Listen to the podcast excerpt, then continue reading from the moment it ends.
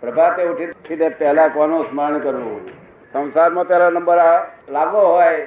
પ્રભાતે ઉઠી પહેલું કોનું સ્મરણ કરવું એમ પૂછે છે? તે જેને સંસારમાં પહેલો નંબર લાવવો હોય તેને વાઈફનું સ્મરણ કરવું. શું કહ્યું? અને પેલી બાજુ ભગવાનની કૃપા ઉતારવી હોય તો ભગવાન નામ દેવું. હવે બહારથી એક વસ્તુ કેમ કહેવાય? કે તમે ભગવાનનું નામ દેજો પેલા સંસાર દેતું હોય. એટલે આ બંને વસ્તુ બતાવી જેને જેમ ઠીક લાગે એ કરજો. જીતુભાઈ સમજાયું? જીતુભાઈ ક્યાં છે તે? જગતની અંદર જન્મ પછી પહેલા સ્થાન કોનું પહેલા માતાજીનું સ્થાન મધરનું ગુરુ ગુરુ પછી. પેલી મધર તો સ્થાન આપીએ નહીં તો પછી ધાવવાનું કોને? રક્ષણ કોણ આપે? એટલે માતા જ ખરું છે જગતમાં જો કદી જો હગાઈ હોય ને, રિલેટિવ હગાઈમાં, તો માતા છે. મારી જોડે સત્ય બોલવું છે કે અસત્ય બોલવું છે. સત્ય બોલવું જોઈએ. તો પછી શું કેવું છે? તમારા બાપાને એવું થયું કેવું મારી જોડે સત્ય બોલવું કે અસત્ય બોલવું શું કેવું લાગે છે? સત્યમ બ્રુયાત પ્રિયમ. હા સત્ય પ્રિય હિતકર અને મિત. ચાર ગુણાકાર હોય તો સત્ય કહેવાય નહીં તો બધું અસત્ય જ છે આ બધું. શું? ખબર નહીં તો પછી કે છે મારા બાપની બહુ કહી તો જુઓ ખાવાની ખાવા આવે બીજા કાઢી ના દેખાય મારા પેટે પથરો પાક્યો કે છે? મારી તમે ખોટી વાત છે, આ ન્યાયની વાત છે, તમે તમારા મારા બાપાને બહુ નહીં. અરે આવું ના બોલ. ને? સત્ય, પ્રિય, હિતકર, મિત, એવું હોવું જોઈએ.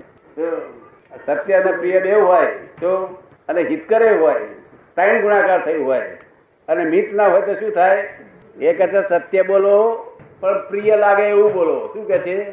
તો એવું બોલતા હોય સત્ય બોલતા હોય, પ્રિય લાગે એવું બોલતા હોય. અને હિતકર બોલો, એનું હિતમાં હોવું જોઈએ તો હિતકર બોલતા હોય. પછી મિતને શું ગુણાકાર મિત શું કરવા જોઈએ? કારણ કે સત્ય બોલનારો પાછો આવેશ મારી જાય ને આમ છે કાકા, હવે બંધ રાખો, હવે બંધ રાખો. તોય ના બંધ રાખો. રેડિયો શું? શું? તારા કરતા રેડિયો હવે બંધ કરીએ તો બંધ થઈ જાય. એટલે મિત કહ્યું. મિત એટલે શું? કે જરૂરિયાત પૂરતું એમ ગાગા કર્યા કરે એનું એનું જ ગાગા કર્યા કરે. એ સત્ય ના કહેવાય. કેમ? નિરંતર જાગૃતિ રાખવી પડશે. જાગૃત છો? કેટલી વાર? સામાન્ય રીતે એવો નિયમ છે કે સત્યને સત્યને સિદ્ધાંતની કે દાખલા દલીલની જરૂર નથી. પણ મોટા ભાગે એવું બને છે કે કોઈ આત્મા, પરમાત્મા, કે આધ્યાત્મિક વાતોમાં દાખલા, દલીલો એનાલોજી સિમિલી એ બધું આપીને ગળે ઉતારવાની કોશિશ કરવામાં આવે છે. જો સત્ય પોતે એટલું ભૂલી શકતું હોય તો આ બધા ટીકાની શી જરૂર? તો સત્ય પોતાની જાતે જ કે છે કે ના પુરવાર થઈ શકે? તમને સોનાના દાગીના લોકો આપે તો તમે જાતે જ કરી લો ને બરોબર છે.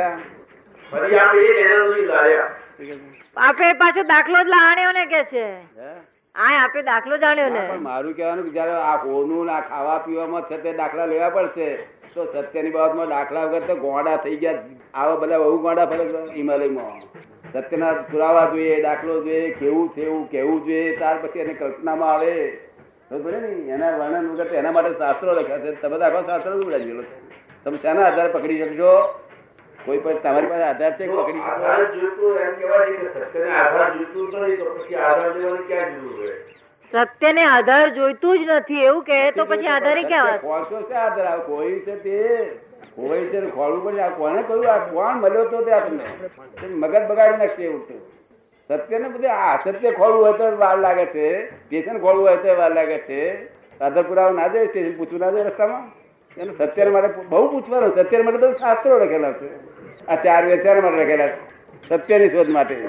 તો ચાર વેદ બોલે છે શું? ચાર વેદ ભણી લો. એટલે વેદ એ બોલે છે. This is not that this is not that this is not that આ આત્માનો કે છે. ભાઈ આટલા વેદ ભણ્યા તો આત્મા કે ના, આત્મા અવર્ણનીય છે, અવક્તવ્ય છે, નિશબ્દ છે. એટલે શાસ્ત્રમાં ઉતરે એવો શબ્દ રૂપ નથી. એ શબ્દો એમાં આવી શકે, શબ્દોનો ચિત્ર આપી શકે તેમ નથી. એમ કેવું છે? એ શબ્દો આત્માનું ચિત્ર આપી શકે એમ નથી એમ કેવું છે? આ શબ્દો આત્માનું ચિત્ર આપી શકે એમ નથી. છતાં પણ આપણે શબ્દથી પેલો જાણવો પડશે. શું કહ્યું? તો એ પાંચ ટકા ઓછા થયા તો એને પાંચ ટકા ઓછા થઈ જાય ને? નહીં શબ્દ શબ્દ બ્રહ્મ જાણ્યા સિવાય કોઈ એ બ્રહ્મ જાણેલો નહીં. શું કહ્યું? એ તમને સમજાય છે? અને શબ્દ બ્રહ્મ જાણવા માટે શાસ્ત્રની જરૂર છે. શબ્દ બ્રહ્મ તમે સમજ્યા નહીં? હા સામજીએ. બ્રહ્મ- બ્રહ્મનાદ કે છે ને નાદ બ્રહ્મ સાઉન્ડ થિયરી ના નાદ બ્રહ્મ જવા દો એ બધા શબ્દ બ્રહ્મ તો મુખ્ય વસ્તુ છે. શબ્દ બ્રહ્મ ના આધાર સિવાય બ્રહ્મ પકડાય નહીં. માટે બધું આધાર ખુલાસા બધું છે. એના માટે શાસ્ત્રો લખાશે આ બધા શાસ્ત્રો જ એના માટે આત્મા ખોલવા માટે લખાશે તમે કહો છો કે આવું એમને એમ. કોણ ગુરુ મળ્યા હતા એ કહો મને. મારે ગુરુ વડવા નથી કોઈ ધક્કો નહીં હાલવો નામ તો જ આવ્યો કોઈ ગુરુ નથી આપના ચરણે પહેલી વાર આવ્યો. ગયા હોય તો વાંધો નહીં એ તો દુનિયા છે ને તો સંસારમાં જઈએ બધે આવીએ જરૂર ને એનું વાંધો નહીં. પણ એના માટે બહુ જરૂર છે. સમજ પડી સત્યને શોધન માટે બહુ જરૂર છે. સત્ય પોતે કશું શોધન માંગતું નથી. પણ આપણે જે ભૂલા પડ્યા છે તેને શોધનની જરૂર છે. શું છે? સમજ પડી ને તમારી પાછળ શું વાંચો છો? વિચાર સાગર વિચાર ચંદ્ર. સાગર વાંચે છે શું ખોળે છે? નહીં આત્મા ખોળે છે. આ બધા આત્મા ખોળે છે. તમે આત્મા ખોળવાનો પ્રયત્ન ના કર્યો અહીંયા આવ્યા છે હા તો પછી પ્રયત્ન કર્યા છૂટતો આવું પ્રયત્ન કરતા કરતા કરતા કોઈ દડો ફીટ થઈ જાય. આમ ફેરવતા ફેરવતા ફેરવતા ફર બેસી જાય. એટલે આપણે ગણી બેસી ગયું ફીટ થઈ ગયું. તો તો આ તો ઓલ બધું રિલેટિવ છે જગત all relative are temporary adjustment શું છે? અને તમે પરમાનન્ટ છો. સીધી રીતે ગુણાકાર થાય, એક પરમાનન્ટ રકમ ને એક ટેમ્પરરી રકમ રિલેટિવ રકમ ગુણાકાર થાય કરો ત્યાં ગુણાકાર થતો નથી. એક પરમાનન્ટ રકમ અને બીજી રિલેટિવ રકમ. એ ગુણાકાર કરવા જાય ત્યારે રિલેટિવ ઉડી જાય છે. અને પછી બીજી મૂકે છે. ફરી કરવા જાય ત્યારે ઉડી જાય છે. એમ કરતા કરતા અનંતકાર વહી ગયો. તોય પણ આ ગુણાકાર થયો નહીં અને તૃપ્તિ વળી નહીં. શું કહ્યું? માટે સેલ્ફ રિયલાઇઝ નો માર્ક ફળ કાઢજો. તો એ સિવાય પત્તો નહીં પડે. તમને થોડે કંટાળો આવે છે કે ગમે છે આ વાતો બધી? ગમે તારે હારું. સત્યને શોધનાર અને સત્ય પોતે એ બે જુદા છે?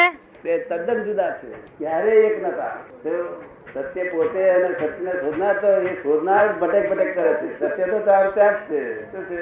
આ ભટકે શોધનાર. તને શું વિચાર આવે છે કે? હા, પણ ઇગોજમાં આ છે. શું? આ બધું ટોળું છે. ના સમજ પડી ને સોલ્યુશન થયું ના થયું. થયું તારે આ બીજું બીજું પૂછ કે આ લોકો સાંભળે. સત્યમાંથી કશું ઉત્પન્ન થઈ શકે નહીં એમ સમજુ છું. તો આ relative સત્ય આવું કેવું છે?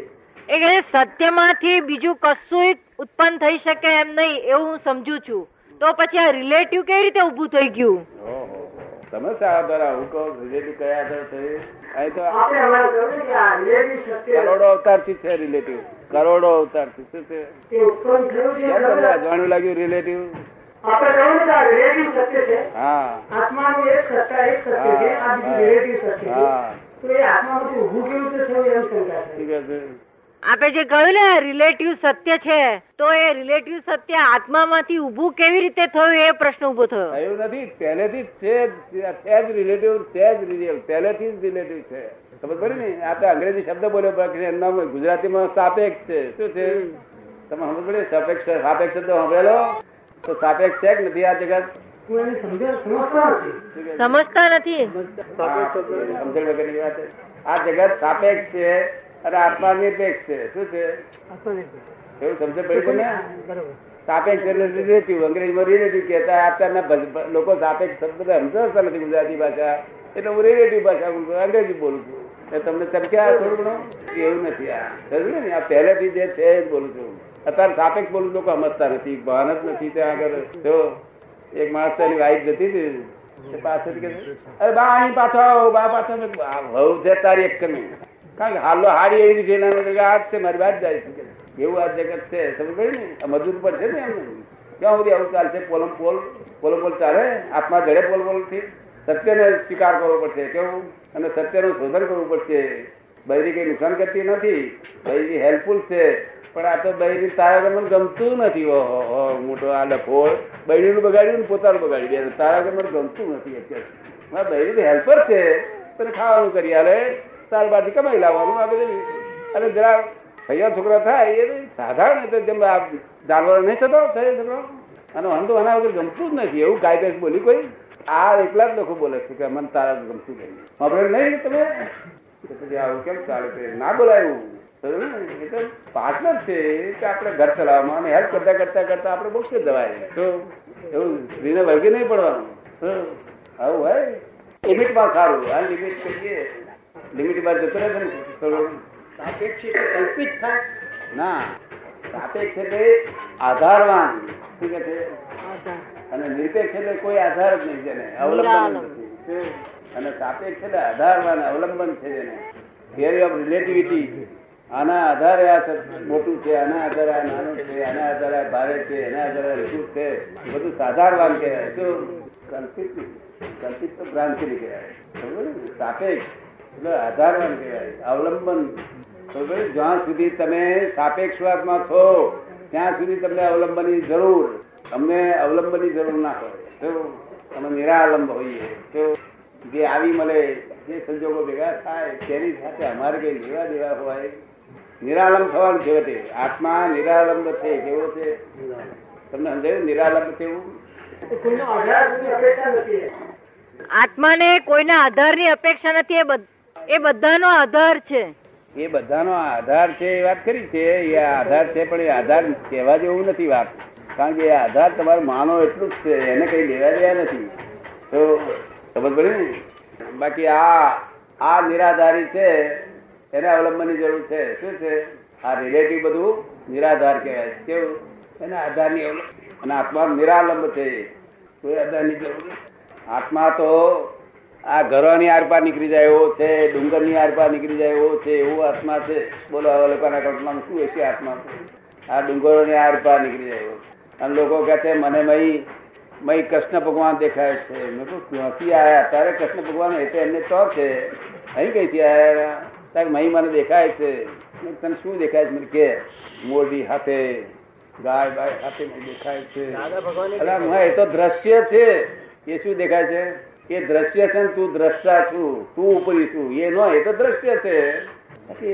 કૃષ્ણ ભગવાન નહીં નામે કોઈ દ્રશ્ય છે તો એકાગ્રતા રહેતી કરજે તારી એકાગ્રતા માટે? દાદા ભગવાન દેખાય છે અંદર કે. હા દેખાય દેખાય દાદા ભગવાન દેખાય પણ એ દેખાય પણ આ દ્રશ્ય જુદું છે પેલું દ્રશ્ય જુદું પેલું દ્રશ્ય છે કલ્પિત છે ફોટો જેવો જોયો એવું દેખાય છે. કેવું? મોરલી મોરલી હાથે દેખાય. અને જો કદી ભાઈ મોરલી ના દેખાય તો કે ન આ. શું કે? તને ને આ ફોટા ઉપરથી લોકો ભાઈ કલ્પના બહારી. અને પાછો ભાઈ કેટલાક કહે છે ભાઈ લાઈટ લાઈટ દેખાય છે. ઘરમાં અજવાળું બંધ કરી દેજે. લાઈટ લાઈટ દેખાય અમે તો એ આ મહી બહાર જે ચીતેલું નહીં બહાર લાઈટ જોઈ છે ને, એવું જ લાઈટમાં દેખાય પેલું કલ્પના. ત્યાં કે આત્માનો હોય ને, કોઈ આત્માને આ બહાર જે બધા જેટલા લાઈટ દેખાય છે એમાંનું કોઈ લાઈટમાં આત્મામાં નથી આવું. આત્મા પરમ જ્યોતિ સ્વરૂપ છે. શું છે? એ જ્યોતિનો એક અંશ આ જગતે જોયો નથી, સાંભળ્યો નથી. એવું પરમ જ્યોતિ સ્વરૂપ છે. અને છતાં શરીરમાં જ છે. બધા ગાય ભેંસ બધાની અંદર રહેલો. છતાં દેખાતો નથી. એ જૈવિક પરમ જ્યોતિ સ્વરૂપ છે કે નહીં ભાઈ હે?